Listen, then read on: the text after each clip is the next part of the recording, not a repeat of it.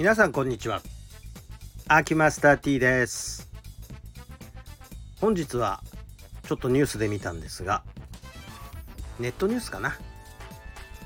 佐々木朗希選手が選手会を脱退したというニュースが流れておりました。でこういうのから縁遠い方は多分何のこっちゃねんっていう感じなんですけども選手会というのは一体何をしているのかというといわば会社で言えば労働組合みたいなものですね。えっ、ー、と労働組合ってじゃあ何やってくれんのっていうと労働闘争をしてくれるんで経営者側に待遇の改善の交渉をしてくれるっていうのが組合の役割なわけです。だから選手会っていうのはいわゆる雇用側であるその球団まあプロモーターとかですね。こういうような人たちと労働条件についての交渉をしてくれる、まあ、団体。まあ自分たちで作ってる任意の団体。それが選手会ということで。だから選手会長というのが必ずいるわけなんですけれども。で、えー、佐々木朗希選手はその交渉してくれるまあ、労働組合にあたる選手会を抜けたということなんですね。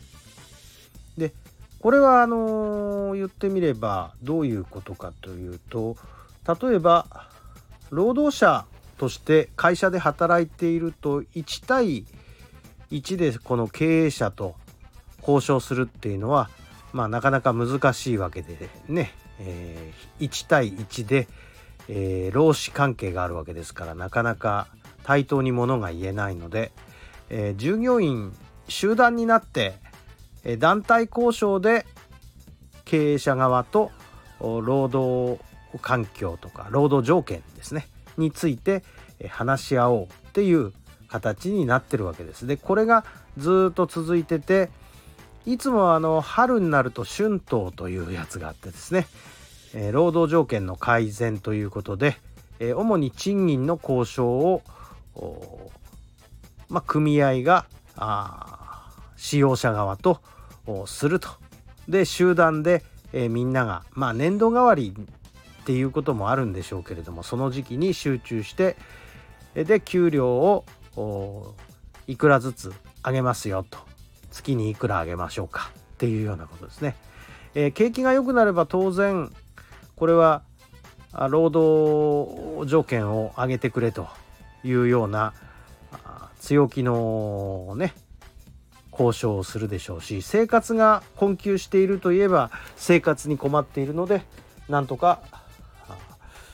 労働者の生活改善のために給料を上げてくれと。まあ主にそういうようなことをしてくれるのが、まあ、労働組合なわけですから佐々木選手がそこから抜けたというのはまあ全くその恩恵に預からないっていうわけじゃなくて言ってみれば、えー、その選手会はみんなで相互にお金を出し合って運営してるわけですからそのお金を払わないけど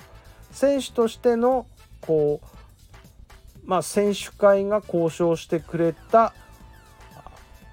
まあいろいろな労働条件についてはあ感受する。感受するというかあ乗っかっちゃう。つまりただ乗りフリーライダーっていうことになっちゃうわけですよね。で世の中フリーライダーやっちゃってる人っていうのはまあたまにいるわけでしてねまあご多分に漏れず例えばえっ、ー、と NHK の受信料なんかっていうのはフリーライダーの人結構いますよね。えっと、払わないけど見てるっていう人。それから、えー、本当はダメなんですけどね、法律で決まってるわけですから。それからですね、えー、例えば、あのー、まあ、ただで乗っかっちゃうで言えば、そうですね、えっと、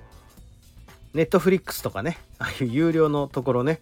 えー、ただで入って、えー、ステアドでどんどん入っちゃったりなんかしてね、えー、っと繰り返すっていうようなあ猛者もこれダメなんですよ。ダメなんだけどいるっては聞いてますし。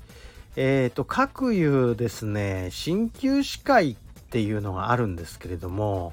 鍼灸師会の業界団体つまりまあプロ野球選手で言えば選手会になるもの、えー、労働組合にあたるようなものが、えー、日本鍼灸師会。ほとんどが個人事業主なもんですから個人対行政だとなかなかこう交渉にならないので、えー、団体交渉として、えー、鍼灸師会なり鍼灸マッサージ師会とかですね。えー、日本マッサージ師会とかですねいっぱいあるからちょっと困っちゃうんですけれどもそういう団体がやってくれることになっております。でここ論議が分かれるところなんですけれどもまあ会に入ってる人間からすれば君ねなんで今この条件で働けてるか分かってんの？我々が交渉したからだよっていう風な恩着せがましいことをね言いたくなるのはそれは人情だと思うんですけれども、えー、まあ、フリーライダーの方としてはいやでも現行の決まりであるんだから僕は別にあのそんな交渉なんかあ頼まなくても今の条件で十分だからこれで全然選手会なんか入ってなくていいですみたいな感じのことも出てくるわけです。まあ労働組合なんかはまさにそうですよね。えっ、ー、と僕は入りませんよ僕出世コースに行きたいからあんまり経営陣に睨まれたくないから入りませんよっていうことだってあり得るし僕別にそういう労働闘争とか全然興味ないっすみたいなね、えー、全然知りませんみたいな人もいるいるでしょうしまあそれからまああのー、入りたいけど入れない人っていうのもいるわけですよね。入りたいけど入れない人っていうのはどういう人なのかというと例えばですよ。えー、大きい会社なんかで一応今部長待遇ぐらいになったらね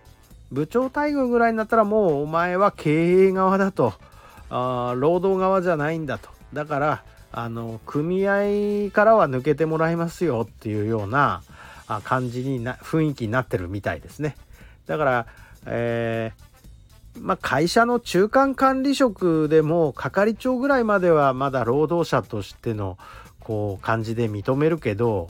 あの部長になったらそれはもうちょっとあなた経営側の人ですよっていうことでね、えー、組合の方は抜けてくださいっていうような形になるわけなんですが。ところがね今ね部長って言ったってね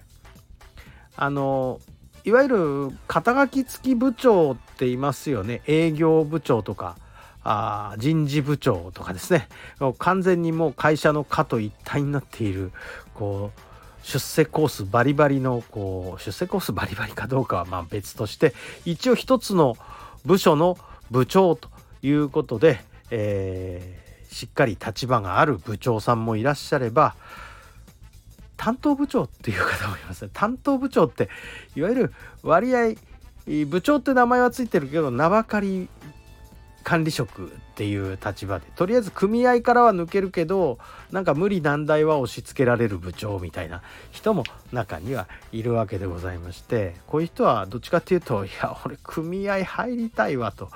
こんなもん組合抜けたらもう使われっぱなしよみたいな人も中にはいるんじゃないかなというふうに思います。まあ、ともあれ、まあ、そのやはり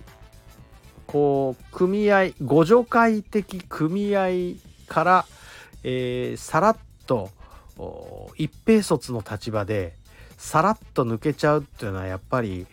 一流選手だからこそやっちゃうことなのかなとは思うんですけれどもだからってその人たちが抜けちゃったら交渉力弱まるよねっていうこれまたあ組合としては困っちゃうわけですよねあ組合じゃない選手会ですねプロ野球の世界ですから。ということでこれは非常に難しい問題だなと今日は思った次第でございます。